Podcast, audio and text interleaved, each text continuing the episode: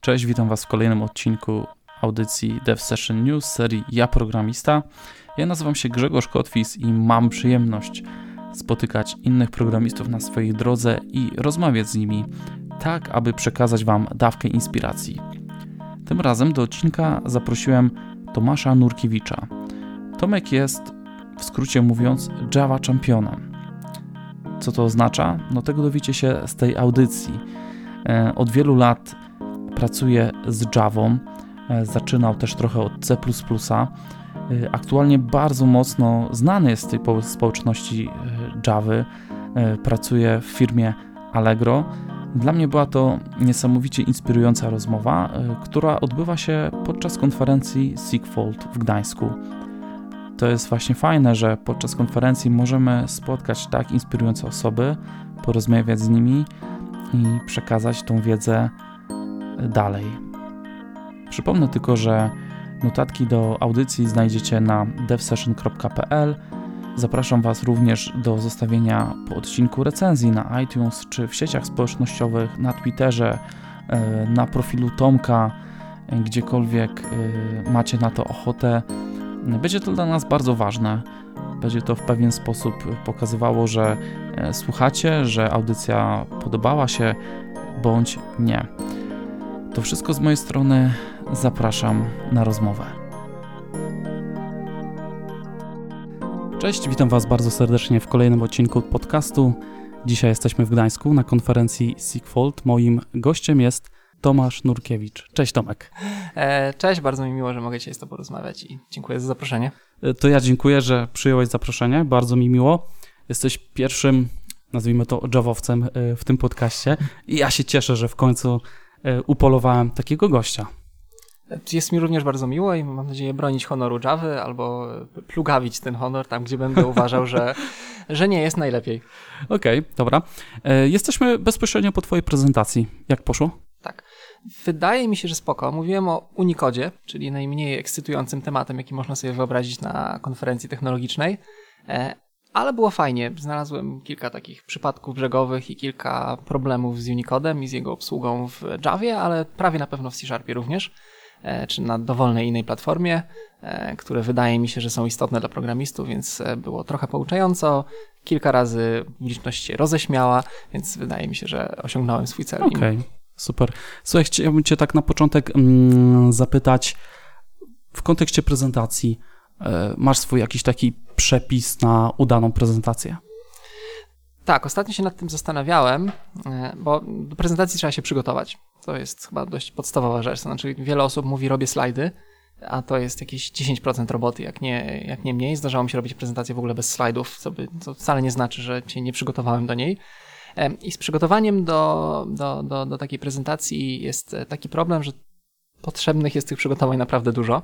E, zdarzało mi się mówić prezentację do siebie, do kamery, ze stoperem dziesiątki razy, no nie kilkadziesiąt razy powtarzałem tę samą prezentację i wydaje się, że jest to przesada. Natomiast zauważyłem, że jeżeli zaczynasz prezentację i masz tylko slajdy i, i po prostu je klepiesz, e, to jakby widziałeś doskonale, jak wygląda taka sytuacja, że otwierasz slajd, patrzysz, co się na nim znajduje, coś tam dyktujesz, coś tam mówisz, potem otwierasz slajd numer dwa, spoglądasz, co na nim jest, przypomina ci się, co miało być w tym momencie, to oznacza, że te slajdy są przeładowane informacjami i właściwie wychodzi bardzo, bardzo źle.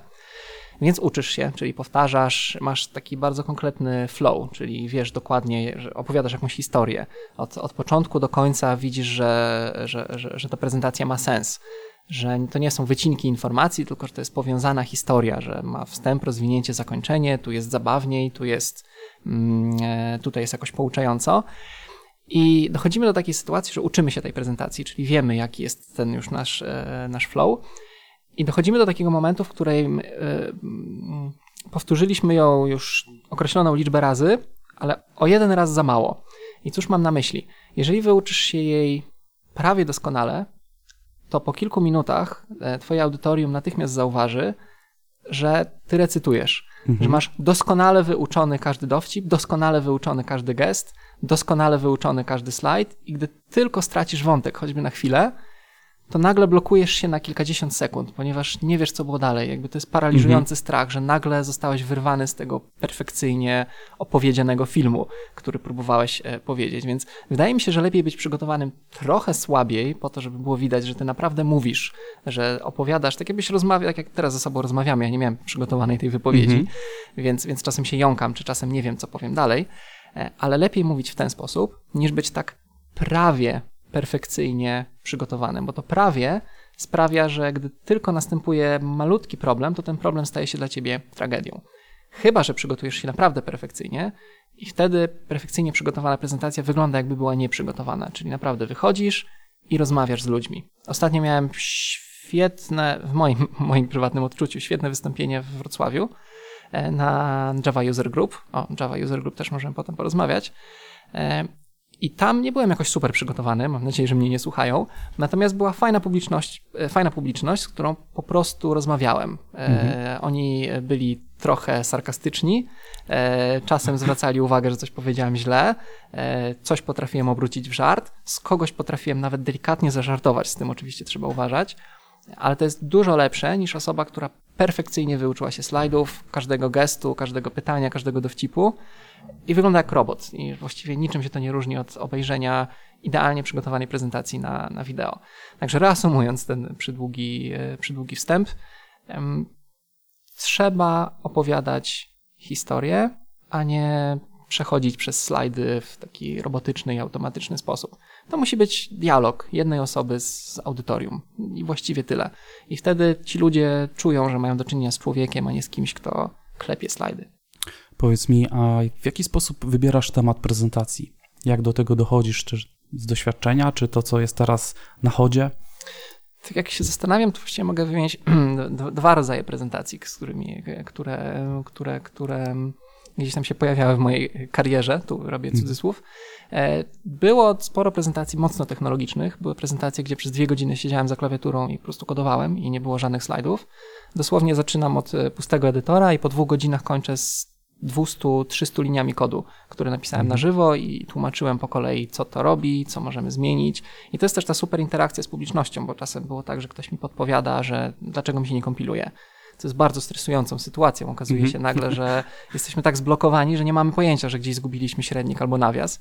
Mm, Ale też ktoś może mi zadać pytanie, i ja wtedy, jeżeli dostatecznie dobrze znam to, o czym mówię, a no to kolejny protip, jeżeli o czymś mówimy, to dobrze wiedzieć i znać to w stopniu co najmniej dziesięciokrotnie większym niż to, co mówimy, e, żeby mieć ten bufor bezpieczeństwa, gdy ktoś zada nam pytanie. I wtedy, gdy ktoś zadaje mi takie pytanie z publiczności, to ja mogę się cofnąć, zmodyfikować coś w tym kodzie, przeprowadzić jakiś eksperyment, jeżeli nie wiem. E, Nie ma nic złego w tym, jeżeli powiemy, że nie wiemy, to jest dużo lepsze od e, kręcenia i udawania, e, byleby nie zdarzało się to zbyt, zbyt często. Więc to jest jeden rodzaj prezentacji, takie silnie techniczne, gdzie jest mnóstwo kodowania na żywo, pokazywanie biblioteki, eksperymenty, bardzo niewiele slajdów. A z drugiej strony, nie wiem jak to się stało, robię prezentacje na takie tematy niby fundamentalne, właściwie nudne, ale takie, które czuję taką życiową potrzebę, że muszę, muszę, je, muszę się z nimi podzielić. Wiele lat temu zrobiłem prezentację w całości poświęconą IF-owi, konstrukcji warunkowej IF. Tylko tej konstrukcji. E, Tylko i wyłącznie temu i jakby bawiłem się z, trochę z publicznością tym, jak można jej unikać, kiedy ma to sens, kiedy nie ma, kiedy, rzeczy, kiedy coś jest przeinżynierowane, bo mogliśmy użyć IFA, a, użyliśmy wzorca strategii em, polimorficznej czy czegoś tam.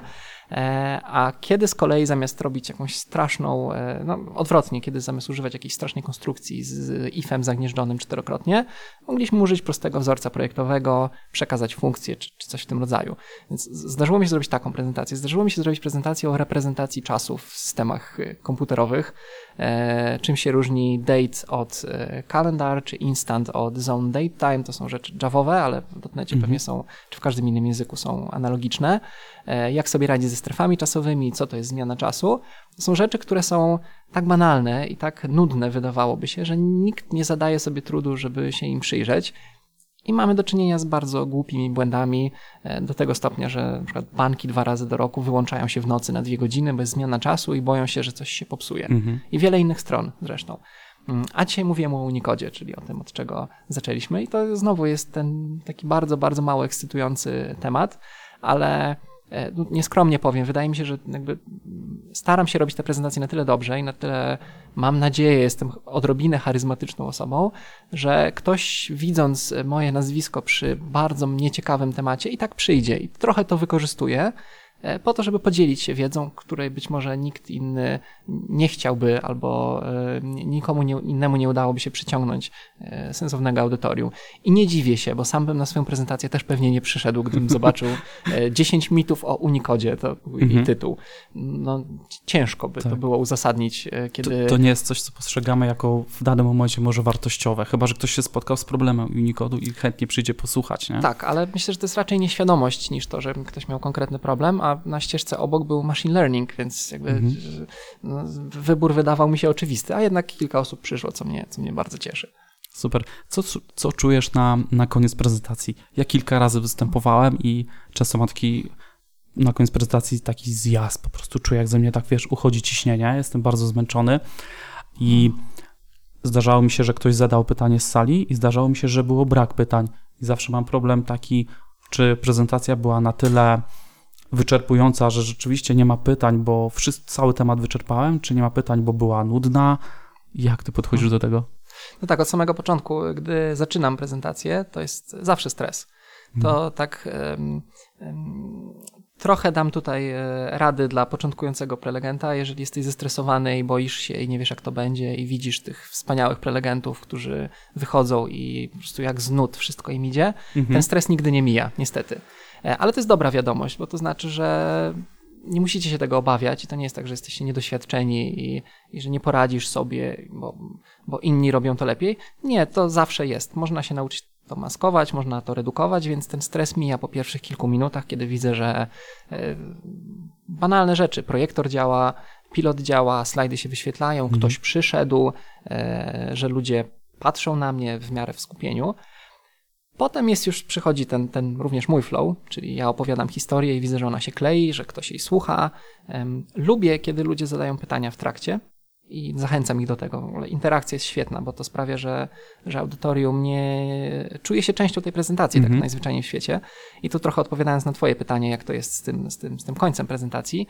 Fajnie, jeżeli pozwolisz ludziom odpowiadać na, zadawać pytania na początku, e, bo widzisz, że przez cały czas trwania gdzieś uważali. Nawet spotkałem się ze świetnym sposobem zaangażowania publiczności, to jest wyświetlanie quizu, czyli e, taki mhm. internetowy, platforma się nazywa chyba Kahoot. Tak, e, znam. Możesz, znam. Tak, mhm. Można dać swojemu audytorium linka, niech się zmierzą, niech spróbują. Mhm. Jak głupie by to nie było, zawsze nawet zadanie retorycznego pytania w kierunku publiczności, jak wam się wydaje?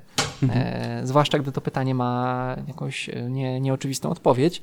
E, ono sprawia, że ludzie się ożywiają, ty się ożywiasz. Mhm. Mm, jeżeli nikt nie odpowiada, trzeba być na to przygotowanym, i to jest jedna z tych sytuacji, kiedy jesteśmy prawie idealnie przygotowani, ale nagle okazuje się, że byliśmy przekonani, że tutaj ktoś nam odpowie i nikt nie odpowiedział albo e, testowaliśmy przez trzy tygodnie jakiś dowcip i nikt się nie śmieje.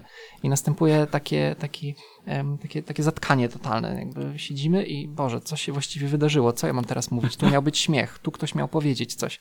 No nie, jakby, no, gdy rozmawiamy teraz ze sobą, ja bym opowiedział jakiś dowcip, a ty byś się nie uśmiechnął, poszedłbym dalej. Nie, jakby, no, mhm. nie, nie zastanawiałbym się nad tym. Więc na wszelki wypadek, jeżeli boisz się tego, że nie będzie pytań na koniec, to zachęcaj ludzi do tego, żeby mówili je, mhm. zadawali te pytania w trakcie, a to znaczy, że nie możesz być przygotowany prawie perfekcyjnie, czyli musisz mieć ten, e, ten, ten margines na, na pytania w trakcie. Musisz umieć na te pytania odpowiedzieć, bądź potrafić je przyciąć, bo też zdarzają się osoby, które zadają pytanie trwające 7 minut e, i zanim ono skończy z tym pytaniem, no to właściwie już wszyscy inni nie słuchają, bo ta jedna, jedyna osoba ma ten jeden konkretny problem i wtedy trzeba umieć nawet kulturalnie zatrzymać e, taką osobę. A z pytaniami na samym końcu, tak, to jest bardzo wyczerpujące. Ja jestem tuż po swojej prezentacji, więc też poprosiłem Ciebie o odrobinę oddechu mm, dla strun głosowych, ale też dla mhm. takiego spokoju ducha. I to jest wyczerpujące z takiego psychicznego punktu widzenia. Jakby większość programistów jest introwertyczna, e, nie poparte żadnymi badaniami, ale tak mi się trochę wydaje, więc takie wydarzenie społeczne, kiedy stoję naprzeciwko kilkudziesięciu osób, zdarzało mi się mówić do tysiąca osób i oni wszyscy mnie słuchają i ja wiem, że muszę ważyć każde słowo, które wypowiem. To jest bardzo wyczerpujące psychicznie. Nadal teraz ja mam za sobą 60, 70 takich publicznych wystąpień i to jest bardzo wyczerpujące, ale też daje to mnóstwo adrenaliny i ja to po prostu lubię. Jakby gdy widzę, że ktoś kiwa głową, wystarczy takie kiwnięcie głową za probatą jednej osoby, ja już wiem, że ktoś się spotkał z tym problemem, ktoś potwierdza, ktoś, ktoś czuje, nie? ktoś się lekko uśmiechnął i to daje takiego ogromnego kopa adrenaliny, który sprawia, że dzisiaj mówiłem przez równo godzinę i mógłbym mówić pewnie następną. Tomek, chciałbym, żebyśmy teraz porozmawiali o Twoich początkach e, w IT.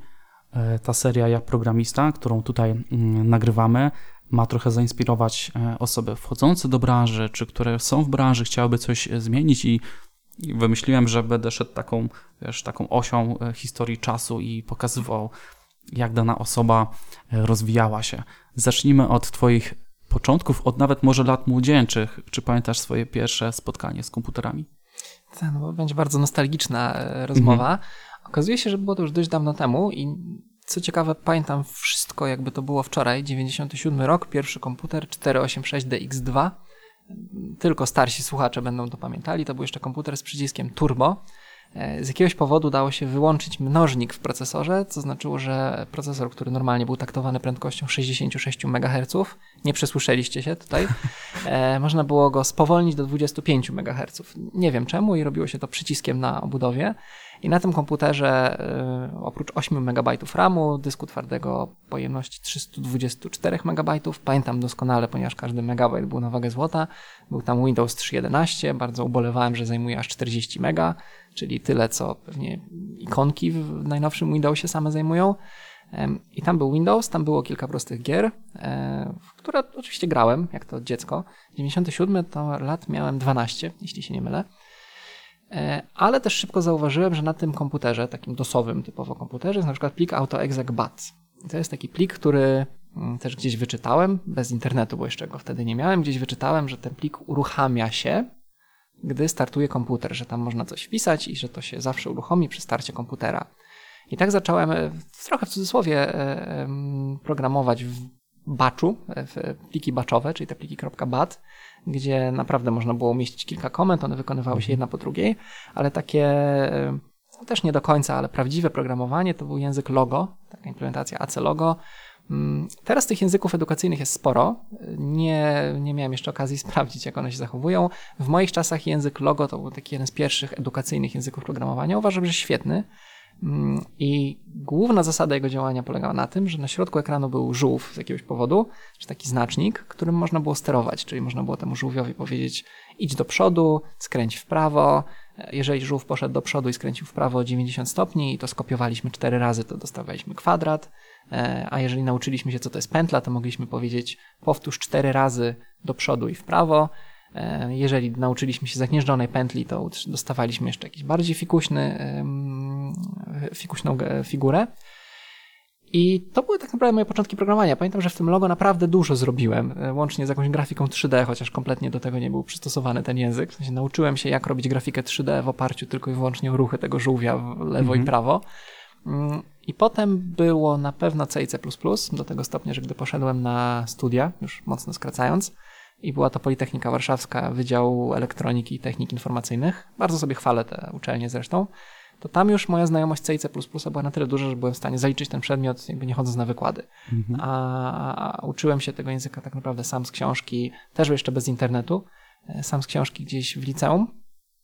W liceum tak naprawdę nie wiedziałem, dokąd y, y, wyruszyć z moją ścieżką kariery, czy kariery, mówimy o mhm. licealiście, czy raczej w stronę humanizmu, bo zawsze lubiłem pisać, właściwie do dzisiaj lubię pisać, e, tak najzwyczajniej w świecie, czy raczej w tą stronę taką e, ścisłą.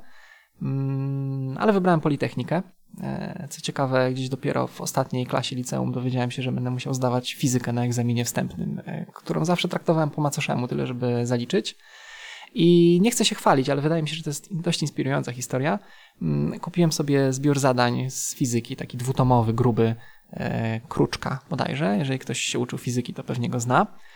I po prostu zrobiłem, napisałem sobie w kalendarzu, że każdy konkretny rozdział, przypisałem datę do każdego konkretnego mhm. rozdziału, wiedziałem, że do tego dnia, żeby się wyrobić przed egzaminem, ja muszę zapoznać się z tym materiałem i zrobić wszystkie zadania z tego rozdziału. I uczyłem się tej fizyki tak naprawdę od zera. Nie byłem zły z matematyki, natomiast nie, nie pamiętałem tego materiału, więc musiałem wszystkiego się nauczyć samemu. E, nie było też tak, żeby rodziców gdzieś tam w małym miasteczku na Mazowszu było stać na korepetycje, czy nawet nie, nie, nie miałem śmiałości, żeby ich o to pytać. Więc przerobiłem ten zbiór zadań od, e, od deski do deski. E, sumiennie, dzień w dzień, rozdział po rozdziale.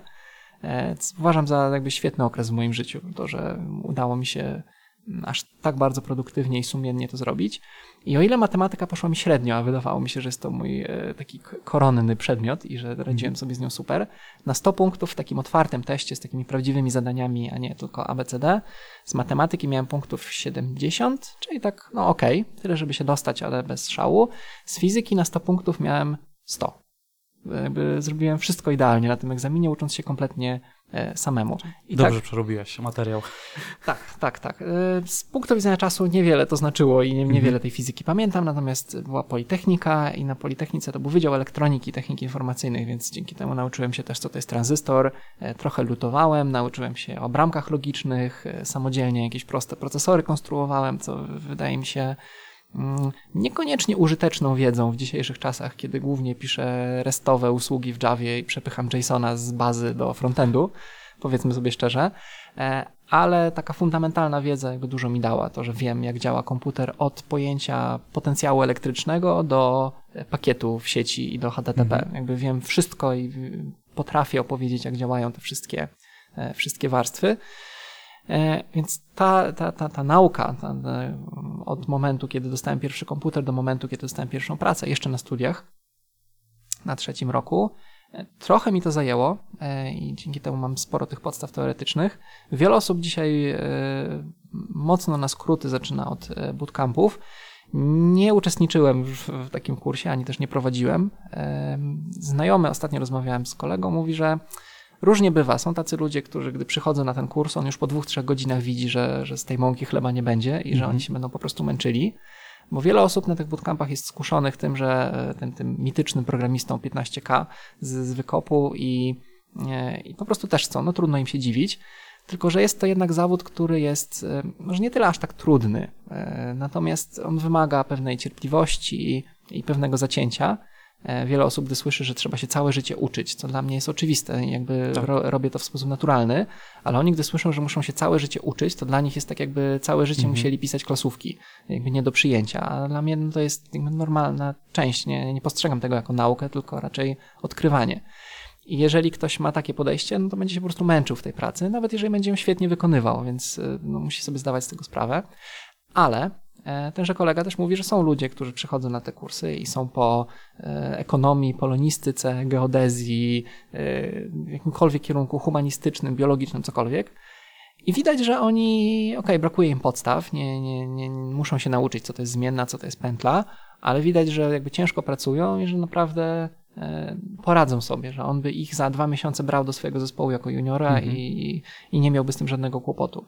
Mm, więc można, znam osoby, które mówią, że musi być wykształcenie wyższe, musi być polibuda albo uniwersytet, musisz się znać na matematyce, umieć całkować i tak dalej.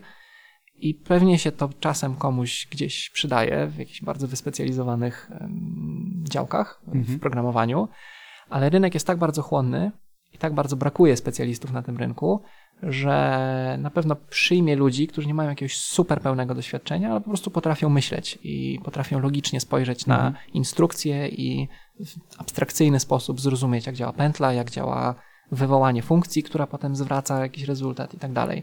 I to są takie ogólne rzeczy związane z, jakby z logicznym myśleniem. E, de facto to jest takie naturalne przedłużenie matematyki, gdy patrzymy mhm. na, taki, na taki program. Tak, wokół, wokół tych bootcampów e, jest wiele kontrowersji. E, szczególnie zarzuca się wiele temu marketingowi takiemu, e, wiesz, mocnemu, które no, po prostu reklamy mówią 6 tygodni, może 2-3 miesiące. Jest odcinek w podcaście z Karolem Grabowskim, nagrywałem, który był uczestnikiem bootcampu, ale zdecydował się na bootcamp po bodajże 6 miesiącach własnej pracy. Zrobił mhm. CS50, taki internetowy kurs, który jest dostępny siedział, drążył, w ogóle zaczął od C++, co nikt mu nie powiedział, że to jest jeden powiedzmy z trudniejszych języków, są prostsze wybory, więc zaczął od wskaźników, gdzie w ogóle teraz wie, że to była totalna e, pomyłka. Na bootcamp zdecydował się tylko dlatego, że on szukał mentora. On szukał hmm. osoby, która mu, wiesz, pokaże drogę. Jak on poszedł na ten bootcamp, on znał pętle, znał takie konstrukcje, większość już tam miał, powiedzmy, opanowane, ale on szukał osoby, która go, wiesz, chwyci za rękę, poprowadzi, powie, tak, Karol, idziesz, to jest dobre, idziesz tu w dobrym kierunku, a nie, że to ktoś uczy go naprawdę uruchom edytor i zacznij pisać funkcje. I, tak, i to są często takie... osoby, które nawet z taką podstawową obsługą komputera mają e, problem, żeby... Tam się zdarzyła taka osoba. Tak. Przyszła dziewczyna na bootcamp, która miała problem, żeby uruchomić komputer. I uwaga, to też nie jest nic złego. Nie? Mhm. Są różni ludzie i moja mama też ma tak. problem z obsługą komputera i nic się złego nie dzieje w związku z mhm. tym. E, tylko że potrzebne jest pewne zacięcie jednak, pewne, tak. to nie musi być super wiedza technologiczna. Kiedyś pracowałem z byłym prawnikiem, e, tu e, pozdrawiam, nie chcę mówić z imienia, ale mhm. pracowałem z byłym prawnikiem, który trochę żartując mówi, że po skończeniu studiów prawniczych odkrył, że ma sumienie i wtedy zaczął bawić się w programowanie i był świetnym programistą i radził sobie doskonale w tej branży. Więc reasumując, tak naprawdę nie interesuje mnie, czy ktoś jest po bootcampie, czy ktoś jest po Uniwersytecie Warszawskim i, i zdobył tam mm, wyróżnienie w konkursie programowania zespołowego w Redmond, Kalifornia, czy cokolwiek. E, mnie interesują ludzie, którzy po prostu kumają i widzą, jak coś się może zachować, e, rozumieją trochę tych podstaw teoretycznych, jak ta e, trochę wyśmiewana notacja duże O, czyli mhm. czy algorytm działa szybko czy wolno w dużym skrócie. To jednak się przydaje, tak prawdę mówiąc. I takich osób bym szukał. I to, czy ktoś skończył taką, a nie inną szkołę. Ja naprawdę pracowałem z mnóstwem osób, które nie mają wykształcenia technicznego i sobie dawały super radę. I z, i z kilkoma osobami, które chyba jakimś cudem przemknęły przez te, przez te studia wyższe, bo akurat tak sobie wymarzyły, bo jeszcze w tamtych czasach tych bootcampów nie było. Więc jeżeli taki jest wasz pomysł na karierę i lubicie komputery, ale tak serio lubicie usiąść w słuchawkach i spędzić kilka godzin za, za ekranem, i no, to jest też psychologiczny pewien aspekt tego, że ja potrafię spędzić od 9 do 17 czas tylko i wyłącznie sam ze sobą.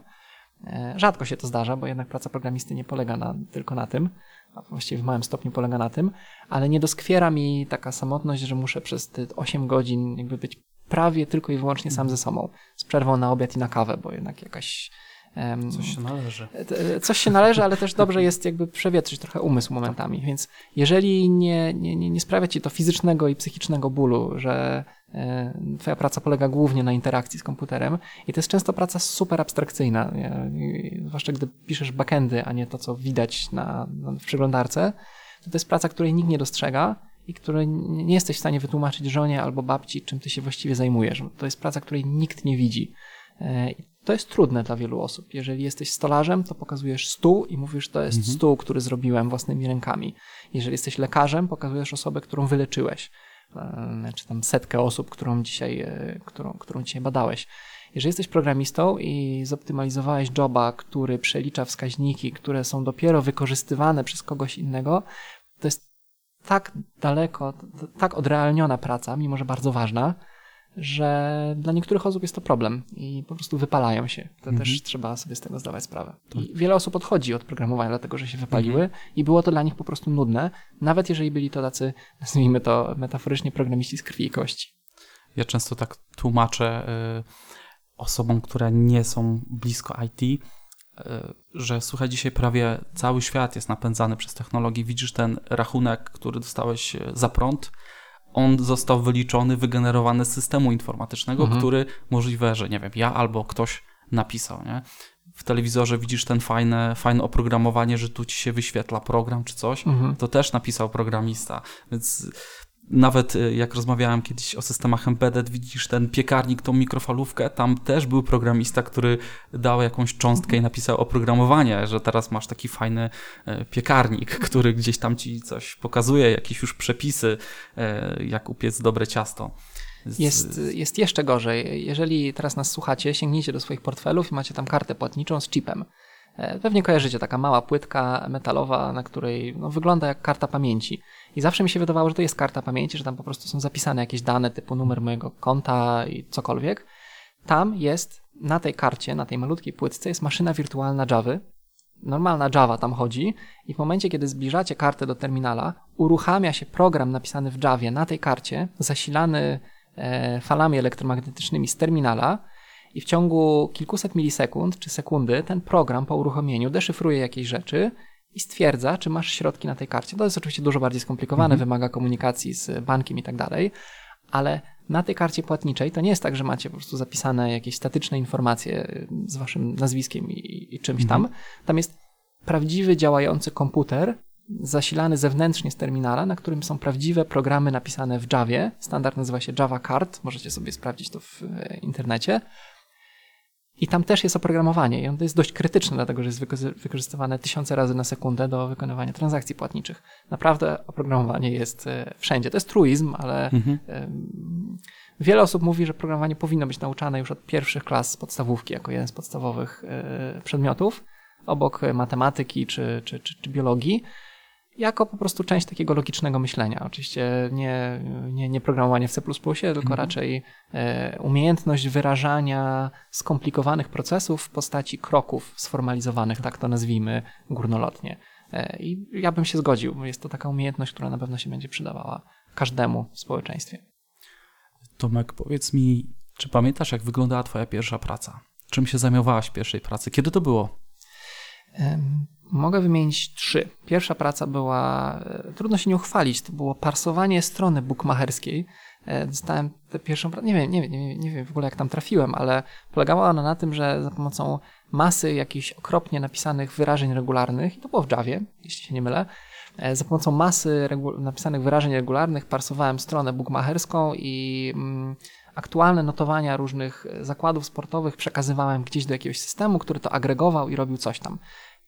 Prawdę mówiąc, nawet nie wiem, czy to było legalne, tak z perspektywy dzisiejszych czasów, ale tak między nami możemy sobie o tym porozmawiać.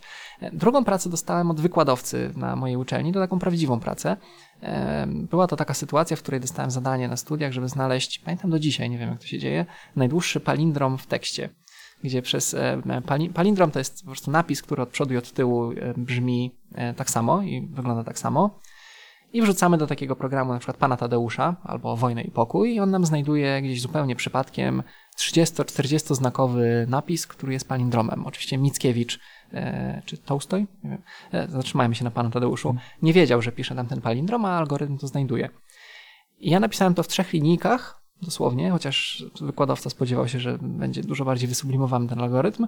Więc napisałem to w trzech linijkach, a potem na jakichś 10 stronach, używając rachunku prawdopodobieństwa, udowodniłem, że na prawdziwych tekstach, a nie takich zupełnie losowych, że w przypadku prawdziwych tekstów ten algorytm sprawia się, sprawuje się dobrze, czyli nie będzie, e, nie, nie będzie trwał wieki.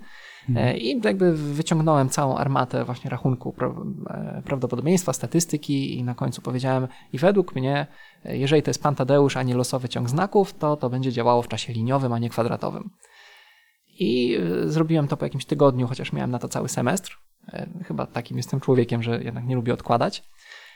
I jeden wykładowca tak na to spojrzał e, i mówi, o, no, fajne, to może chciałbyś pracę. I okazało się, że okazało się, że on pracował dla swojego bodajże ojca, który miał jakąś firmę i w tej firmie mieli jakieś oprogramowanie i po prostu je utrzymywałem, tak trochę po godzinach, zdalnie, ale sporo się nauczyłem. No, C++, taka biblioteka Qt do, do okienek, naprawdę bardzo stare rzeczy. A taka prawdziwa, prawdziwa praca, e, chociaż też na część etatu, i pamiętam, że biegałem z uczelni do pracy, do pracy, z pracy z powrotem na uczelnię, było to niedaleko. E, Firma nazywa się Javart, obecnie Javeo i tam spędziłem kawał życia i tam się bardzo, bardzo, bardzo dużo nauczyłem. I to była już Java. Mhm. E, To pamiętam doskonale. Czy Java była dla Ciebie jakimś takim naturalnym y, wyborem, czy dlatego, że w pracy pierwszej się z tym spotkałeś? Z czego to wynikło? Mm, W ogóle zaczynałem od C i C++, czy dokładnie od C++, czyli znowu nie, nie jest to najłatwiejszy język, żeby zaczynać, ale może dało mi to jakiś taki dobry początek. E, Był taki moment w mojej karierze, gdzie miałem do wyboru dwa staże. Jeden to był staż Javowy, a drugi to był staż C++. I wybrałem firmę, która wydawała mi się po prostu bardziej perspektywiczna, a projekt ciekawszy w Javie. A potem się już jakoś potoczyło. No, są tak zupełnie różne światy, że ciężko by mi się było. Myślę, że miałbym problem z Hello Worldem obecnie w C, a znałem ten język naprawdę dobrze do tego stopnia, że pisałem jakieś proste gry trójwymiarowe w OpenGL-u w C, które nawet y, jakąś tam popularność zyskały w, gdzieś w internecie, z tego co pamiętam, wiele lat temu. Em, Ale jakoś tak to naturalnie wyniknęło, że była Java i kilka innych pobocznych języków. I no, dotarłem do jakiegoś eksperckiego poziomu w tej Javie. Nie jest najciekawszy, najbardziej ekscytujący najbardziej wyrafinowany język, jaki obecnie mamy na rynku, ale robi robotę. No, mhm. Heinz Kabutz, znana osoba w świadku javowym, E, mówi, że to jest taki trochę e, kobol XXI wieku, że no, mnóstwo banków na tym stoi, ubezpieczalni, firm finansowych i tak dalej. Jest nudny, ale naprawdę robi swoje, jest stabilny, e, działa, działa szybko i właściwie czego chcieć więcej. Jeżeli potrzebujemy takiego solidnego wyboru i w dodatku takiego, gdzie na pewno znajdziemy, albo stosunkowo łatwo znajdziemy programistę na rynku, to Java jest jak najbardziej ok. Przy czym raczej nawet wśród ludzi, którzy nie programują, a słyszą Java, to wiedzą, że to nie jest e, najbardziej seksowny wybór, jaki, mhm.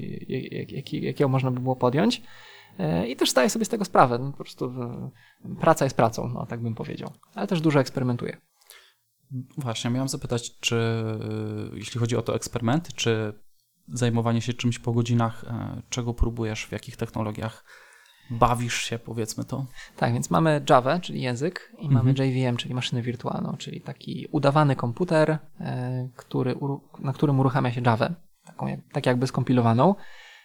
To tak tytułem wstępu. I oprócz Java na tej maszynie wirtualnej, która jest też programem uruchamianym na, na systemie operacyjnym, języków jest sporo. Jest na pewno Scala, która jest e, innym językiem, jeżeli chodzi o paradygmat, to znaczy nie jest językiem już takim do końca obiektowym, znaczy jest nadal językiem obiektowym, ale z dużym zacięciem funkcyjnym.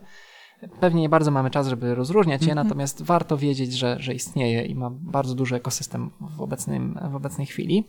Jest Kotlin, który był językiem mocno niszowym, wyprodukowanym przez, czy stworzonym przez firmę JetBrains, e, znaną przedtem z bardzo dobrych edytorów i w mm -hmm. sumie niewiele więcej. I oni zrobili taki język i nagle pewnego dnia Google powiedziało, że to jest drugi oficjalnie wspierany język, w którym można pisać aplikacje na Androida i to spowodowało eksplozję zainteresowania Kotlinem. I Kotlin jest fajnym językiem, jest nadal pragmatyczny tak jak Java, jest nieco bardziej wyrafinowany e, od Java, nie tak bardzo jak Scala, ale gdzieś tam jest wypośrodkowany i startując nowy projekt bardzo bym rozważał, e, na pewno bym rozważał użycie Kotlina. Mhm. Jest Groovy, którego używam do testów jednostkowych z znakomitym frameworkiem o nazwie Spock, który no, nie ma sobie równych w tej chwili. I wszystko to to jest cały czas ten sam ekosystem mm. Javowy. Jest jeszcze egzotyczny język Clojure, który jest językiem przypominającym Lispa i tu już naprawdę sięgamy bardzo, bardzo daleko w historię IT. I to jest język, który ja uważam, że jest przepiękny ze względu na taką jego regularność. Jeżeli ktoś nie widział Clojure albo Lispa, to jest język, w którym są praktycznie same nawiasy. Czyli jest nawias, funkcja, parametry, znowu nawias, koniec nawiasu. czyta się to dramatycznie, jeżeli widzi się to po raz pierwszy. To jest in, zupełnie inne niż każdy, jakikolwiek inny język programowania, jaki widzieliśmy dotychczas. Natomiast ta regularność, e, to, że jakby gramatyka tego języka, czyli to, jak on wygląda, jak on, e, jak się go pisze, jest tak prosta, E, sprawia, że ja mam ogromną sympatię do tego języka, chociaż zdarzyło mi się pracować produkcyjnie z Clojure i to był koszmar. Więc to jest taki trochę syndrom sztokholmski, że jakby uwielbiam ten język, ale jednocześnie nie, nie sprawdził się w zastosowaniach produkcyjnych. Ale to też jest fajne, jakby nie, nie skupiajmy się tylko na rzeczach, które można za chwilę użyć na produkcji w naszej firmie. Jakby też bawmy się, bawmy się grafiką, bawmy się machine learningiem, ale nie dlatego, żeby go użyć, ale dlatego, żeby zobaczyć, bo to jest coś nowego. Bawmy się pisaniem gier, bawmy się obsługą dźwięku, multimediami, e, bawmy się czymkolwiek, co nas interesuje, e, no po to, żeby mieć trochę odskocznie, żeby nie siedzieć w pracy pisząc w Javie i wrócić do domu i nadal pisać w Javie. E, po prostu, żeby mieć odrobinę egzotyki, nazwijmy to, mhm. w naszym życiu. Aktualnie czym się zajmujesz? Gdzie pracujesz? E, aktualnie pracuję w Allegro. E, myślę, że znana Wam e, platforma, która kiedyś bardziej skupiała się na aukcjach, teraz właściwie jest tak zwany marketplace, czyli taki agregat wielu różnych sprzedawców, gdzie można porównać oferty wielu sprzedawców. E, wiele osób zastanawia się, co ja tam właściwie robię, ponieważ jestem e, e, znany głównie z tego, że występuję na konferencjach, jeżdżę gdzieś, mam bloga i tak dalej, więc myślą sobie, że właściwie siedzę tam na tronie i nie wiem, przynoszą mi owoce i pytają się, czy mogę zagrać w piłkarzyki.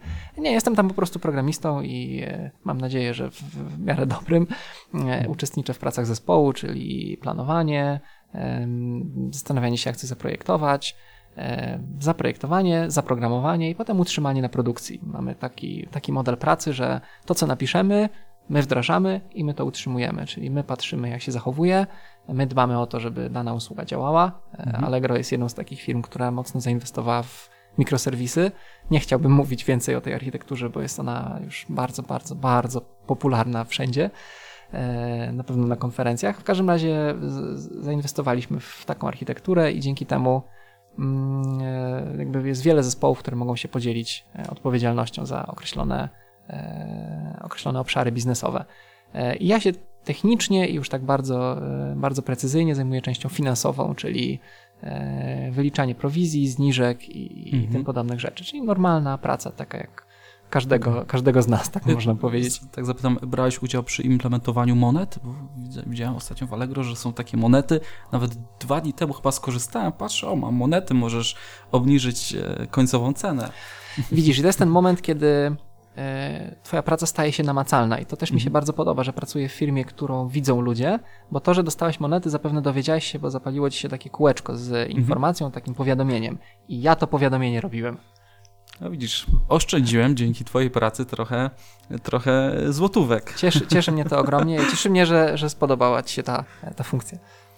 Tomek, chciałbym cię zapytać o, o programistów, o nas, o programistów, z którymi pracujesz, tych młodych, tych z doświadczeniem. Um, czy zauważasz jakieś najczęściej pojawiające się problemy e, u tych ludzi? Czy to są właśnie jakieś e, problemy z tak zwanymi soft skillami, czy może z taką podstawową wiedzą inżynieryjną?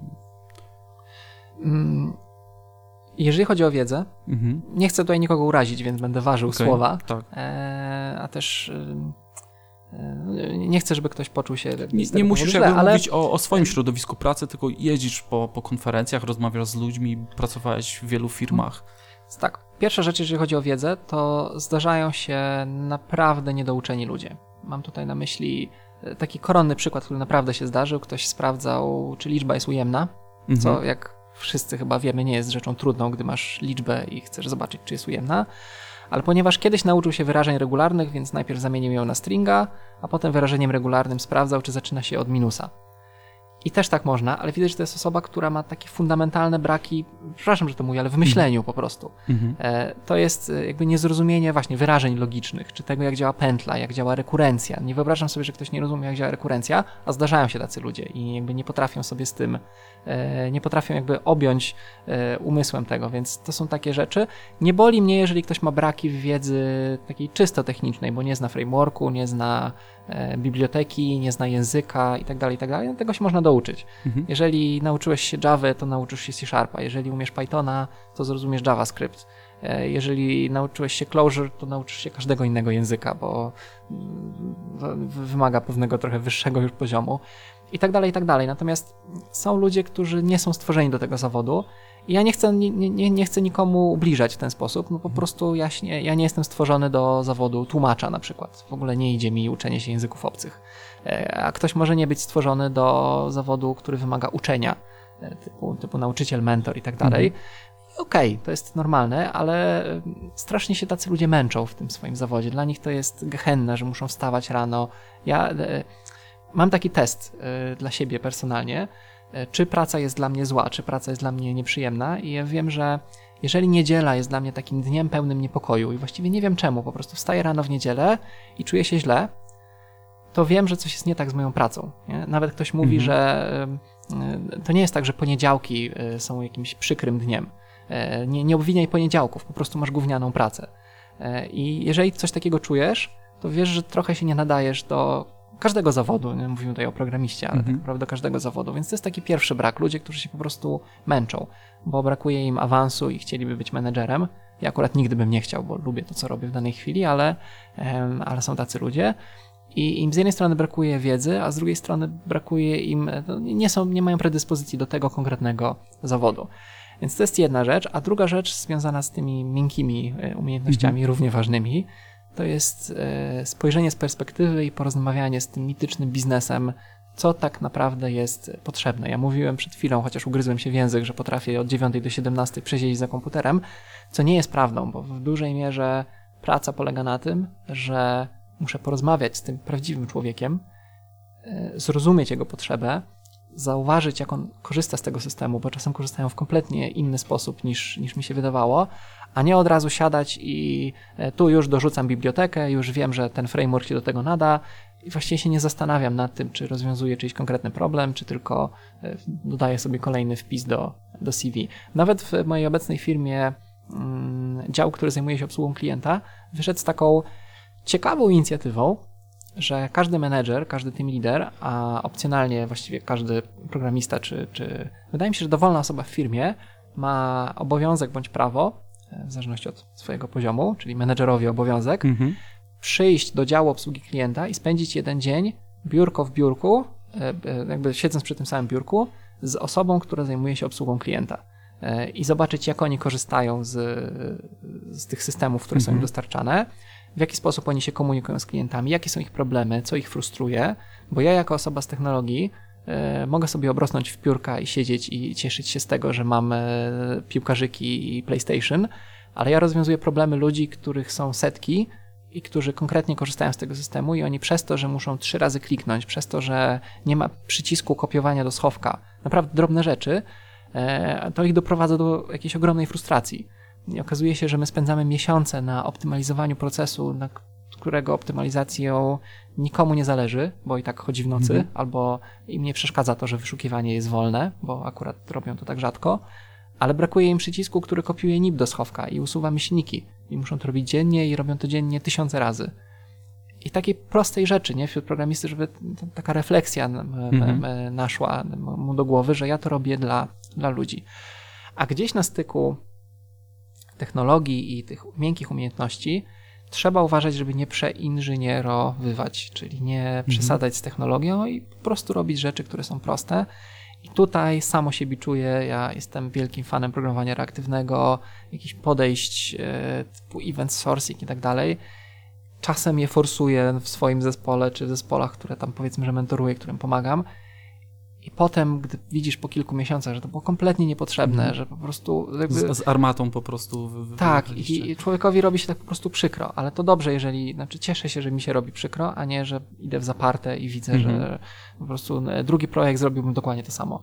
E, I po prostu mm -hmm. ludzie zaczynają cię nienawidzić przez to, a ty e, ślepo wyciągasz tą sam, tę, tę samą armatę do każdego, do każdego zadania, z którym się spotykasz.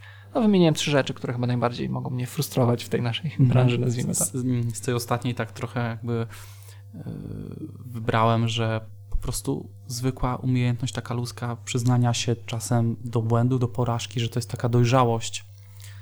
Yy, tak, cała kultura pisania postmortemów, która jest coraz popularniejsza, mhm. czyli yy, siadam i mówię, ok, to nawet nie chodzi o to, żeby pokazywać palcami. Ja mhm. z postmortemów, które mam u siebie w firmie, nie dowiaduję się, że ktoś jest słabym programistą, bo zapomniał o czymś. Tylko ja się dowiaduję, że ktoś o czymś nie pomyślał, może ja też nie pomyślałem, może ja pomyślałem, ale mogłem to zrobić lepiej. Zauważyłem pewien ogólny problem, który być może należy rozwiązać systemowo, i to jest taka kultura, która sprawia, że uczymy się od siebie nawzajem, bez pokazywania palcami, że, że ktoś zawinił. E, czyli przyznajemy się do błędu, ponieważ siłą rzeczy mówimy, OK, mój system nawalił, mój system nie był na coś odporny, mój system wygenerował zbyt dużo ruchu i tak dalej. W przyszłości chciałbym to rozwiązać w następujący sposób. E, po czym czyta to kilkadziesiąt innych osób i oni mówią, OK, ale wydaje mi się, że ja mógłbym to zrobić w sposób bardziej generyczny w całej firmie. A dzięki, że to zrobiłeś, bo jakaś inna osoba zauważyła ten sam problem u siebie. I, i to jest świetne. Ja na przykład bardzo lubię sam pisać postmortemy, bo Wiem, że może ktoś spojrzy na mnie trochę mm, e, mniej przychylnym okiem, nazwijmy to tak, ponieważ zauważył, że zrobiłem błąd, ale z drugiej strony e, ja bardzo dokładnie prześledzę, dlaczego się wydarzyło tak, a tak, a nie inaczej. E, I nikt z tego powodu jakby nie da mi nagany i nie, nie, nie, nie, nie pójdzie po premii. No, tak to powiedzmy. Tomek, wiem, że jesteś bardzo aktywny, nazwijmy to po godzinach, Stack Overflow przez wiele lat, tak, udzielałeś się. E, dodatkowo no, jesteś prelegentem, więc udzielasz się na, na Java User Group czy, czy na konferencjach. To jest jakiś taki twój e, przepis na zerwanie z jakąś taką rutyną pracy, żeby coś jeszcze właśnie dodatkowo od siebie, e, nazwijmy to po godzinach, dawać? Mhm. Mógłbym wymienić dwa powody. Tak już jakby może nie cynicznie, ale szczerze. Po pierwsze, nie, nie po pierwsze. Po drugie, zacznę od po drugie. Po drugie jest to jakiś sposób na własny marketing, czyli staje się jakoś tam rozpoznawalny. Mhm. Nie, nie, zagad nie zagadałeś do innego prelegenta podczas tej konferencji, tylko do mnie, no bo gdzieś tam mnie zobaczyłeś. E, I, I, wiem, że po prostu jakby, nie wiem, łatwiej będzie mi znaleźć pracę w przyszłości, albo ktoś będzie mhm. mnie kojarzył. E, ja jestem raczej introwertyczną osobą, raczej nieśmiałą, więc e, to jest taki mój sposób, żeby dać się poznać w taki czy inny sposób. Ale przede wszystkim, po pierwsze, zmieniając kolejność, po pierwsze, ja się po prostu lubię dzielić wiedzą. Tak, ja wiem, że to brzmi mhm. naiwnie albo jakbym oszukiwał, ale najzwyczajniej w świecie sprawia mi to radość, kiedy E, ja się czegoś nauczyłem i potem mogę tego nauczyć kogoś innego. E, nie wiem, kto to powiedział, nie chcę tego przypisać Einsteinowi albo Feynmanowi, mhm. bo to jest bardzo popularne, ale jeżeli nie potrafisz czegoś wytłumaczyć w sposób prosty, to znaczy, że sam tego nie umiesz. Więc e, najpierw muszę coś naprawdę dobrze znać, nawet ten unikot, o którym mówiłem dzisiaj, żeby móc z szacunkiem dla audytorium o nim e, opowiadać. Więc dwie rzeczy, ale najważniejsza, czyli to marketing osobisty, ale najważniejsza jest taka, że po prostu sprawia mi to radość. Prezentacje, szkolenia, konferencje, takie podcasty jak, jak, jak ten dzisiaj. E, I nie robię tego na siłę. I znowu tutaj wracamy do problemów, jakie mógłbym widzieć z kolegami i koleżankami w pracy, że jeżeli ktoś pracuje na siłę i e, tylko odlicza minuty do tej 17, to może i robi swoją robotę, ale jest nieszczęśliwym człowiekiem. I ja byłbym bardzo nieszczęśliwym człowiekiem, gdybym wychodził na scenę, bo muszę. Mhm. Zawsze jest stres, zawsze jest adrenalina. E, mój ostatni tydzień też był bardzo ciężki, bo się przygotowywałem do tej prezentacji, tak jak rozmawialiśmy na samym początku. Mhm. Ale ja po prostu to lubię. To taki sport ekstremalny w wykonaniu programisty, na nazwijmy to. Satysfakcja, coś, tak. co karmi. E, I, I tyle. I to jest po prostu dzielenie się wiedzą, takie zwykłe, altruistyczne, e, w dużej mierze dzielenie się wiedzą. Mhm. Przejdę teraz do czegoś, e, co nazwałem nawet tak w zapowiedzi podcastu, czyli Java Champion. Masz taki tytuł nadany. Wiem, w dotnecie mamy też MVP. Rozumiem, że Java Champion to jest coś, co mm, otrzymuje się od Oracle'a, tak? który, który trzyma pieczę nad całą Javą. Powiedz coś więcej o tym. E, tak, na szczęście nie otrzymuje się od Oracle'a. E, okay. Oracle, e, przed, odrobinę historii. Java mhm. powstała w firmie Sun, która została wykupiona przez Oracle'a już ładnych kilka lat temu. Raczej nie ku uciesze środowiska, dlatego że Sun był postrzegany mimo wszystko jako trochę bardziej przyjazna firma niż, niż Oracle. Chociaż z drugiej strony Java rozwija się obecnie bardzo, bardzo, bardzo dynamicznie, dużo szybciej niż za, za czasów Sana. E, I ten tytuł Java Championa, wracając do, do Twojego pytania, jest przyznawany przez istniejących Java Championów.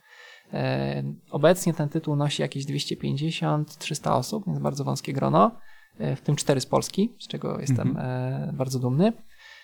I jest raczej nieformalna inicjatywa, chociaż gdzieś tam pod parasolem Oracla, natomiast raczej jest jakby nieformalna grupa ludzi, E, wśród nich jest twórca Java, ludzie, którzy napisali takie najbardziej przełomowe książki w, e, w dziedzinie programowania w Javie e, i ludzie, którzy mają jakiś większy wpływ na, na, na większy wkład w społeczność Javową.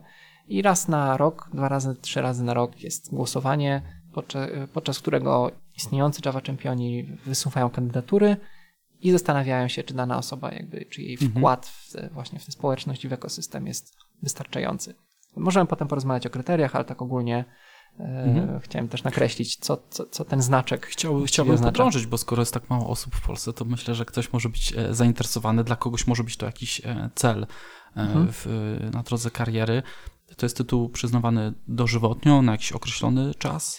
Tytuł jest dożywotni, więc mamy jakby od początku istnienia tego wyróżnienia, czyli no Java mhm. ma 20 parę lat, już w tej chwili 25 chyba prawie. E, więc przez te, przez te ćwierć wieku 250-300 osób, nie wiem dokładnie, zostało w ten sposób wyróżnionych dożywotnio. E, I jak się stać takim czempionem? Nie starać się przede wszystkim. Znaczy robić mhm. rzeczy, które się lubi, a nie próbować odhaczyć kolejne punkty, które nie są zresztą bardzo sformalizowane. E, no, mogę u, u, uchylić odrobinę rąbka mhm. tajemnicy. E, po pierwsze, trzeba być dobrym Javowcem. E, to nie znaczy, że jestem jednym z 300 najlepszych programistów Java na świecie. To byłbym bardzo zadufany w sobie, gdybym tak powiedział. Być może jestem w, powyżej 50 percentylu, ale to tyle. Mm, natomiast tak, trzeba się wyróżniać jakoś w tej społeczności, czyli trzeba być mniej lub bardziej znanym. I gdzieś tam na to pracowałem przez, przez te lata, występując w Polsce, w Europie, na świecie. Trzeba mieć jakiś wkład w rozwój tego języka albo należałoby mieć jakiś wkład w rozwój tego języka. Java jest w pewnym sensie w, społeczny sposób rozwijana, czyli każdy może swój e, tak zwany JEP, Java Enhancement Proposal, e, wystosować, czyli taki dokument, który mhm. mówi, e, jak, e, co on by dodał do języka albo co by z niego usunął. E, I to nie są wszystko kryteria, które są wymagane, ale tak kolejne kryterium to jest udział taki bardziej organizatorski w Java User Group, w konferencji i tak dalej, czyli E, to, że nie tylko występujemy, ale również aktywnie e, tworzymy takie miejsca, w których Java jest promowana. To jest też open source, to jest ważne książki jakieś epokowe. Mówiłem tutaj na przykład o Brianie Getzu, który napisał znakomitą i ważną książkę Java Concurrency in Practice. Jeżeli zaczynacie z Java i macie już jakieś w miarę dobre pojęcie, to na pewno warto się do niej udać, bo jest to bardzo, bardzo ważna książka. Jeszcze pewnie jest kilka takich kryteriów. E, jest to jednak trochę sformalizowany proces, czyli jest mhm. taki wielki, wielka ankieta, gdzie uzupełniamy, kim dana osoba była, dlaczego się zasłużyła, co zrobiła i tak dalej. I potem następuje proces, e, proces głosowania. Więc jest to tytuł e, mniej lub bardziej oficjalnie oraklowy, nazwijmy to, natomiast jest wybierany w sposób demokratycznie z grona istniejących czempionów. Czy bycie tym czempionem daje ci więcej obowiązków, benefitów? E, z benefitów właściwie mogę naliczyć tylko, naliczyć tylko jeden, to znaczy mam dożywotnią licencję na wszystkie produkty marki JetBrains, mhm. czyli IntelliJ, e, w świecie dotnetowym to jest chyba ReSharper, e, tak, i jeszcze, mhm. jeszcze no, I Rider jeszcze jest, edytor. A, tak, Rider. więc jest mhm. kilka naprawdę świetnych produktów, no ale ciężko tutaj mówić o jakimś wielkim beneficie. Mhm. I ładna kurtka z logo Java Champion, też noszę ją dumnie. Jeżeli chodzi o jakieś obowiązki, nie mam bardzo konkretnych, natomiast jestem osobą, która jest w pewnym sensie twarzą Javy, e, więc e, też trzeba się tak zachowywać, tak to nazwijmy. Co nie znaczy, że nie mogę mhm. powiedzieć, że Java nie jest ok. Zresztą już na samym, Tak, na, na samym początku rzeczy. już e, rozmawialiśmy o tym, że jest to taki nudny język, no powiedzmy sobie mhm. szczerze, nie jest to na, na, na, najbardziej ekscytujący język programowania na świecie. Dużo ciekawszy jest, przynajmniej tak się wydaje programistom Python, który co ciekawe jest starszy od Java. E, ale wracając do obowiązków, nie, jako takich obowiązków nie mam. Natomiast mam, e, nazwijmy to, prawo wyborcze, jeżeli chodzi o wybór kolejnych Java czempionów. E, I wiem trochę więcej, jeżeli chodzi o rozwój Java niż reszta śmiertelników, dlatego że te informacje docierają do mnie najpierw. Rozumiem, czyli jakby trochę bierzesz bardziej aktywny udział w tak. rozwoju Java jako ekosystemu języku i tak dalej. E, czy na tej drodze e, do bycia Java czempionem blog myślisz, że odegrał e, dużą rolę? Blogowanie? Wiele osób kojarzy mnie z bloga. Okazuje mhm. się, że ja tego bloga prowadzę już 9 albo 10 lat. Nie jakoś super regularnie, mhm. to myślę, że jest jeden, jeden wpis, jeden artykuł miesięcznie, pewnie. Mhm. Natomiast dość, więc nie jakoś często, ale no w tym sensie regularnie. I wiele osób mnie z niego kojarzy. Jakby jestem pod wrażeniem, że ktoś potrafi przyjść do mnie na konferencji i powiedzieć, że nauczył się więcej z mojego e, artykułu o Completable Future niż z całej dokumentacji, gdzie ten artykuł ma no, 4 czy 5 lat i ja widzę, że cały czas ludzie do niego wracają.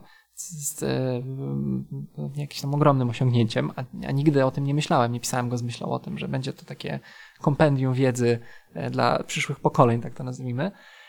I z blogowaniem tak samo jak z konferencjami nigdy nie myślę o tym, że dzisiaj muszę napisać i nigdy nie myślę o, o czym mam napisać.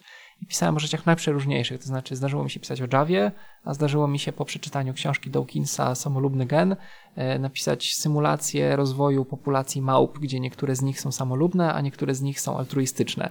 I przedstawiłem swoje wyniki pseudonaukowych badań na blogu. E, I pamiętam, że też ktoś tak podszedł do mnie i mówi, że był pod wrażeniem, że jakby potrafię tak bardzo mhm. skakać po tych tematach i że za to też te, tego bloga ceni. Ale nie zrobiłem tego jakby pod publikę, mówiąc w skrócie, dlatego, że mnie to ciekawiło, że to był ten taki trochę bardziej egzotyczny temat, e, który akurat mnie, mnie tam zainteresował. Kiedyś napisałem kompilator Brainfucka w Clojure. Rzecz, e, bezużyteczny język napisany, w egzo- e, napisany, zaimplementowany w egzotycznym innym języku, mm-hmm. ale mnie to jarało. Nie wiem, czy ktokolwiek na to spojrzał potem, ale po prostu mnie to ciekawiło. E, I widzę, że ma swoich czytelników ten blog. Ciężko tak o tym mówić, bo to jest po prostu zbiór oderwanych od siebie artykułów przeważnie. Mm -hmm. Ale jeżeli napotkam w pracy na, na coś ciekawego, na jakiś jeden malutki błąd, warto o tym napisać, jeżeli to jest jedyna platforma, na której, na której mogę. I tutaj od razu, mm, od razu dokończę, bo można by się zastanawiać, czy, czy pisać bloga, jeżeli mamy na to mało czasu. Jeżeli jesteśmy w stanie napisać jeden, jeden artykuł na pół roku, mhm. e, tak, warto. E, dlatego, że ja wątpię, żeby ktokolwiek czytał mojego bloga od deski do deski, że po prostu siedzi codziennie i zastanawia się, czy Tomek coś dzisiaj napisał nowego. Myślę, i gdzieś to statystyki Google Analytics potwierdzają, że raczej ludzie trafiają na pojedyncze artykuły, po czym uciekają.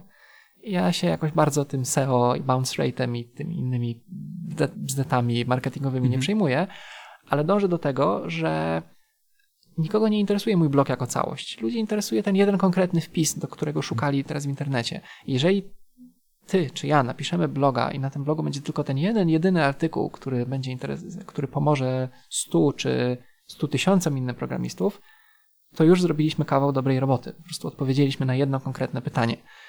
I, I to, czy będziemy mieli jednego fantastycznego programistę piszącego trzy wpisy dziennie, mhm. czy będziemy mieli 300 programistów i każdy z nich raz na rok coś tam napisze, suma wiedzy jest taka sama. A uwaga, tym też możemy się pochwalić na CV, e, jeżeli nie mamy już zupełnie nic innego e, w naszej, w naszej karierze, bo jesteśmy od niedawna programistą, albo pracowaliśmy od 8 lat w jakimś smutnym korpo, możemy napisać, OK, tu są moje publikacje, tu napisałem, wydaje mi się, ciekawy artykuł o tym, jak e, nie wiem, połączyć mikromiter ze Spring Bootem drugim e, w środowisku Cloud Foundry. Jakiś super szczegółowa rzecz, nie? Pewnie większość mhm. osób, która to słuchała, nawet nie wiedziała o co chodzi, ale tych kilka osób, które akurat to znalazło w internecie, to dla nich będzie pomoc, a my możemy się pochwalić jakąś konkretną wiedzą. I to jest dużo lepsze niż wpisanie w CV Spring Boot, Micrometer, e, Cloud Foundry bo tak często wyglądają e, CV-ki, które dostaję. Trzy skróty, no i ale co właściwie? Nie? A tak pokazujesz konkretną wiedzę. Więc e, tak, blogowanie super.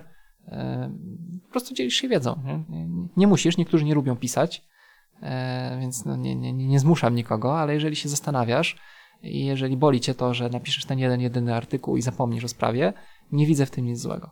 Mhm. Powiedziałeś przed chwilą, że otrzymujesz CV-ki, to znaczy, że rekrutujesz. Myślę, że każdy w naszej branży rekrutuje. Trochę celowo to powiedziałem, mm -hmm. bo to e, ciekawy, nieciekawy temat, ale mm -hmm. wydaje mi się, że dość naturalny. Jeżeli jestem programistą, to w moim obowiązku jest e, szukać sobie kolegów do zespołu. W dużym skrócie. Mm -hmm. e, I to jest fajne doświadczenie, ale też jeden z obowiązków zawodowych. Jeżeli miałbym. No nie, chciałem powiedzieć, że jeżeli miałbym kolegę w zespole czy koleżankę, która mówi, że nie chce rekrutować, to to jest to jakiś zły znak? Nie, bo to też wymaga pewnych umiejętności społecznych mhm. i nie każdy musi je mieć, więc to cofam. E, ale ja to postrzegam jako część swojej pracy, że w miarę umiem to robić. Mam nadzieję, że nikogo nie, nie skrzywdziłem jakoś strasznie w trakcie rekrutacji, nie, nie, niesprawiedliwą oceną. No oczywiście wszyscy jesteśmy tylko ludźmi. Mhm. E, natomiast no to jest trzecia, czwarta firma, w której rekrutuję i to jest normalne. Po prostu, że chodzi się na te rozmowy, E, ja lubię zadawać pytania takie algorytmiczne i architektoniczne, e, czyli jakby konkretne zadania do zaprojektowania i konkretne, konkretne algorytmy, bez przesady, mhm. bo wiem, że te rekrutacje potrafią wyglądać koszmarnie w niektórych firmach, zwłaszcza gdy się kopiuje Google'a i pyta się o piłeczki ping-pongowe w Boeingu e, i tym podobne. Kiedyś dostałem pytanie o to, jak zaprojektować mój Boże, co to było? Półka na przyprawy dla niewidomego, co tak naprawdę jakiś nawet sens ma, ale jakby poziom abstrakcji rośnie, a tak naprawdę przychodzi się do pracy i się te przysłowiowe, tak, krady i JSONy.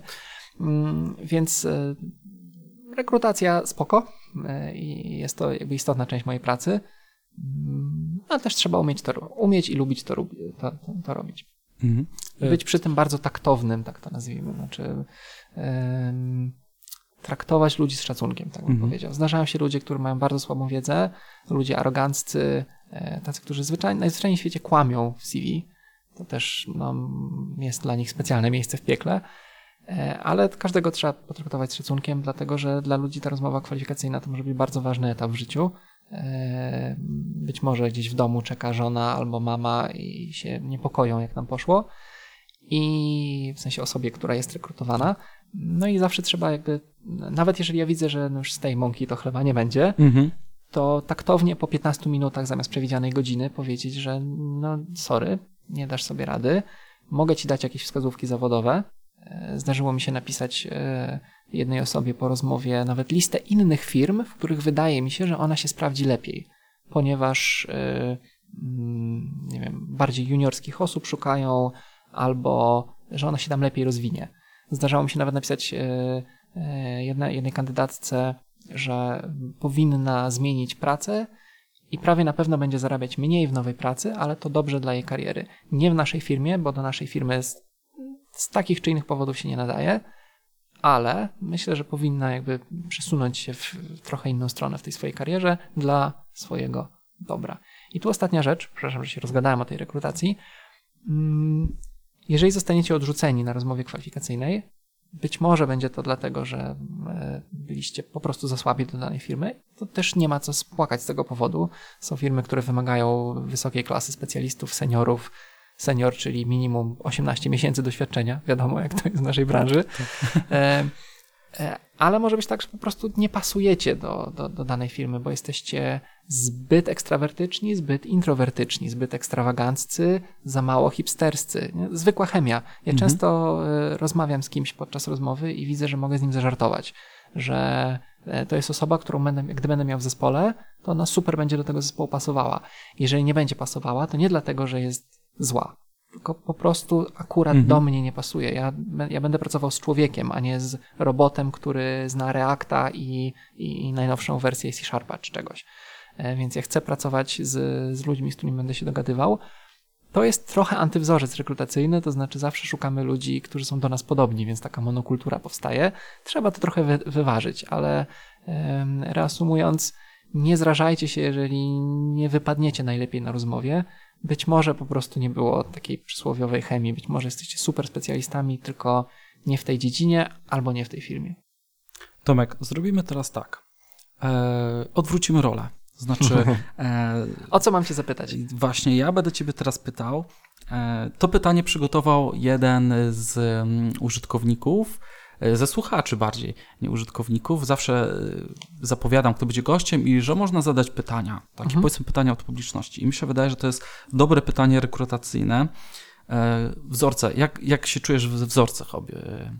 Antywzorce i różne wzorce. Spróbujemy. Tą, tą, legendarną książkę Bandy Czworga czytałem mhm. bardzo, bardzo dawno temu, ale spróbujemy. Okej. Okay. E, uwaga. Czy Unia Europejska jest przykładem implementacji antypaternu God Object? Aha. E, ktoś, komuś udało się połączyć pytanie e, Polity- informatyczne i, i polityka. I polityczne.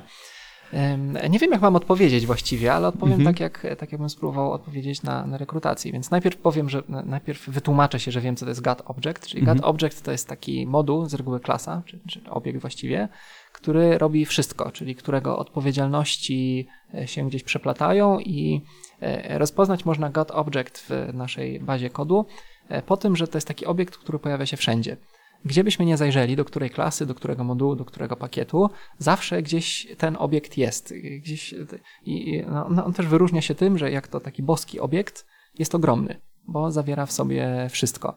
To jest ładowanie z dysku, drukowanie, wysyłanie po sieci, wyświetlanie na ekranie, logika biznesowa, e, obsługa błędów itd., tak itd. Ogromny antywzorzec, jak nie, nie trudno się domyśleć, ponieważ nie mamy rozdzielonych kompetencji. Czy jest tak w przypadku Unii Europejskiej? I tu druga część pytania. Nie chcę, żeby nasza rozmowa była polityczna, więc e, trochę odnosząc się do, do tego wzorca, mm, Unia Europejska robi wiele rzeczy i robi wiele rzeczy jednocześnie, ale pewne odpowiedzialności są wydzielone. Na przykład część militarna to jest NATO, która się zresztą nie pokrywa e, z krajami Unii Europejskiej, chociażby Stany Zjednoczone. E, jest to też część, nazwijmy to graniczna, czyli strefa Schengen, która, uwaga, też nie pokrywa się z granicami Unii, więc następuje pewna, e, pewien podział odpowiedzialności, który na dodatek nie jest, e, nie są to dokładnie te same zbiory. Więc widzimy, że mamy jedną warstwę, nazwijmy to ekonomiczną, i Unia Europejska miała być taką warstwą ekonomiczną. Potem pojawiły się jeszcze E, takie, takie nadbudówki polityczne, nazwijmy to. E, niektórzy chcieliby, żeby Unia Europejska była po prostu wspólnym rynkiem, e, gdzie pozbędziemy się ceł i, i będziemy mieli otwarte granice.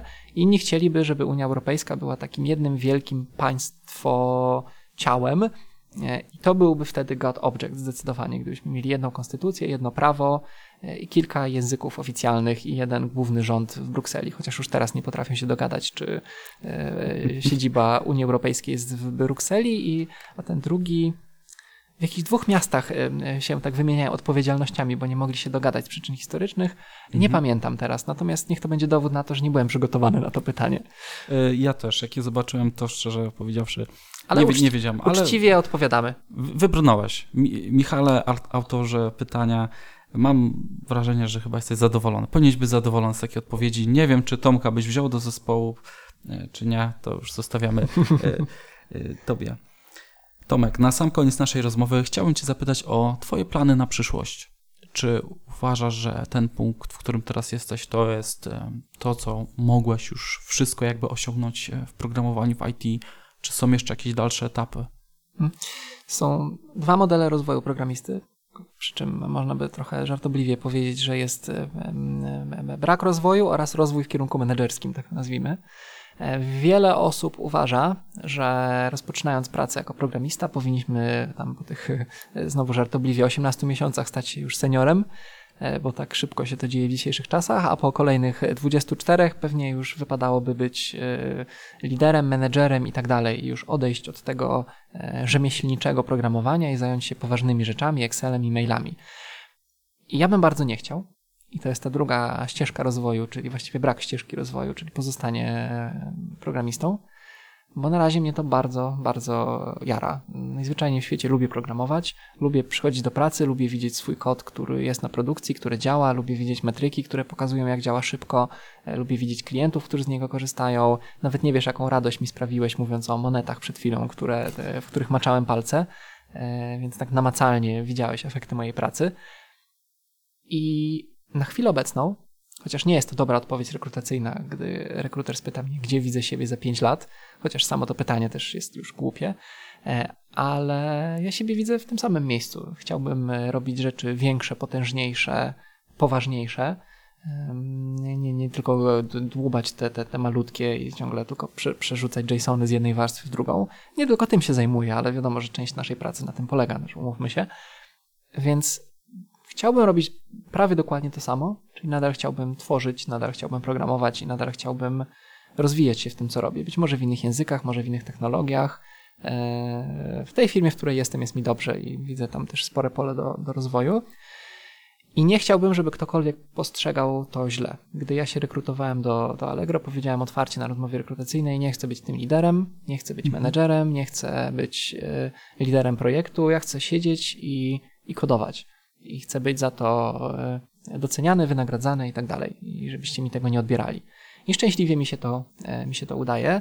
Jest pewnym paradoksem naszej branży, że osoby, które sprawdzają się najlepiej w tym, co robią, czyli programiści, są awansowani na stanowiska, na których już nie mogą tego robić.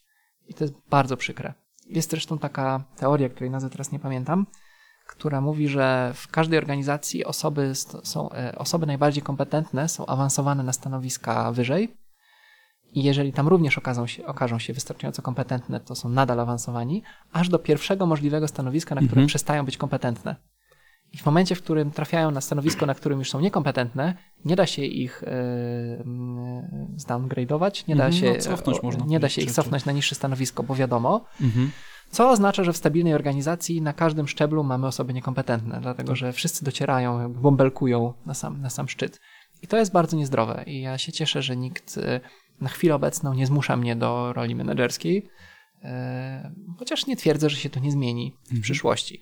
Ale też nie twierdzę, że jeżeli jest programista, który otwarcie mówi, że on ma już dość e, parsowania JSONów i, i pisania SQL do końca życia i on by chciał robić coś większego, on chciałby mieć inicjatywę, on chciałby wychodzić z własnymi pomysłami, nie żeby programista nie mógł, bo jak najbardziej jest to wskazane, to ja to też jak najbardziej szanuję i jest to dla mnie też zupełnie naturalne, że mam e, człowieka, który super sobie radził jako programista, rozumie problemy, yy, które mają programiści, na przykład dlaczego tak ciężko coś wyestymować, dlaczego coś nie działa, yy, dlaczego takie, a nie inne problemy pojawiły się po wdrożeniu. I ja bardzo sobie cenię takich ludzi, którzy wyszli ponad to i cały czas mając tego świadomość, teraz zajmują się tym y, znienawidzonym biznesem, tak to nazwijmy. Więc jedna i druga ścieżka jest w porządku. Ja mam taką, a nie inną, bo spytałeś o mnie, mhm. E, ale takie dwie widzę do, do, do, do wyboru. Jest jeszcze trzecia, czyli zostanie architektem, ale on jest taki trochę wyśmiewany w branży. To jest taka pozycja takiego niby programisty, który już nie programuje, e, taki niby menedżer, ale taki bardziej w koszuli w kratę, chociaż częściej pod krawatem. Właściwie głównie to rysuje diagramy, których potem się nie da zaimplementować. Taki mm, trochę anegdotycznie e, postrzegany. E, więc to jest taka powiedzmy trzecia ścieżka kariery, chociaż znam też takich, którzy są świetni, więc znowu nie chcę nikomu, nie chcę nikomu ubliżyć, bo wszystko zależy od, od postawy. Więc takie moje plany, robić to, co robię, robić to jak najlepiej i być jak najlepszym programistą po prostu, bo to mnie e, najzwyczajniej w świecie jara. Tomek, dziękuję Ci bardzo e, za to, że zgodziłeś się wziąć udział w tym nagraniu, przyjąłeś zaproszenie. Na sam koniec mam Mam dla ciebie skromne, skromne prezenty takie e, na podziękowanie. Od Microsoftu. E, bardzo nienawidzisz Microsoft, czy jak to jest? E, wiele się wydarzyło z Microsoftem i mam wrażenie, że jest od jakiegoś czasu bardzo dobrą firmą. Jeszcze na dodatek mm -hmm. po tym, bardzo dobrą, bardzo przyjazną programistą. Dużo open source'ują. E, tak. Jeszcze na dodatek, po, po tym jak kupili GitHuba, co wszyscy przestrzegali jako największą tragedię w mhm. historii open source'u, okazało się, że ten GitHub nagle wypluwa z siebie jakieś ogromne ilości e, nowych funkcji, po prostu niespotykane tak. wcześniej. Prywatne repozytoria niedawno nam dali, Dokładnie, także to nie jest już tak Słuchaj, mam taki mm, przypinkę, no na plecaczek czy gdzieś. E, to jest mhm. ażurowa przypinka, chmura. Bar, bardzo piękna dla tych, którzy nas nie widzą, czyli właściwie tak. wszyscy. Ja nie, nie, nie jestem fanem Star Treka, ale mi się to trochę kojarzy z, z tym tak, Star tak. Treku, mieli tak troszkę w podobnym. Tak, bardzo ekskluzywnie wygląda. Dziękuję. Słuchaj, I tu jest jeszcze, jak jesteś fanem e, ekologii i tak dalej, to jest e, słomka wielokrotnego użytku. Super, i to jeszcze taka e, składana, więc jest bardzo. Tak, e, będziesz mógł w poniedziałek wiesz, przyjść do pracy sobie taką gumową, metalową słomkę e, użyć. Tak, pijcie dużo wody w pracy, też bardzo ważne, jeżeli chodzi o wasze zdrowie. Dobrze, a wy drodzy słuchacze, jeśli e, chcielibyście w jakiś sposób e, dać informację zwrotną, podziękować, przybić wirtualną piątkę, e, poszukajcie devsession.pl, tam przekierujcie się na iTunesa czy gdziekolwiek w inne miejsce sieci, e, zostawcie jakąś informację dla Tomka, dla mnie, tak żebyśmy wiedzieli, że kogoś zainspirowaliśmy, do kogoś trafiło to, co tutaj Tomek nam dał przez ponad godzinę. Bardzo się cieszę, to była niesamowita rozmowa. Dzięki. Super, super bardzo mi miło. Cieszę się również i, dziękuję Wam i miłego dnia albo wieczoru. Dzięki. Trzymajcie się i do usłyszenia następnym razem. Cześć. Cześć.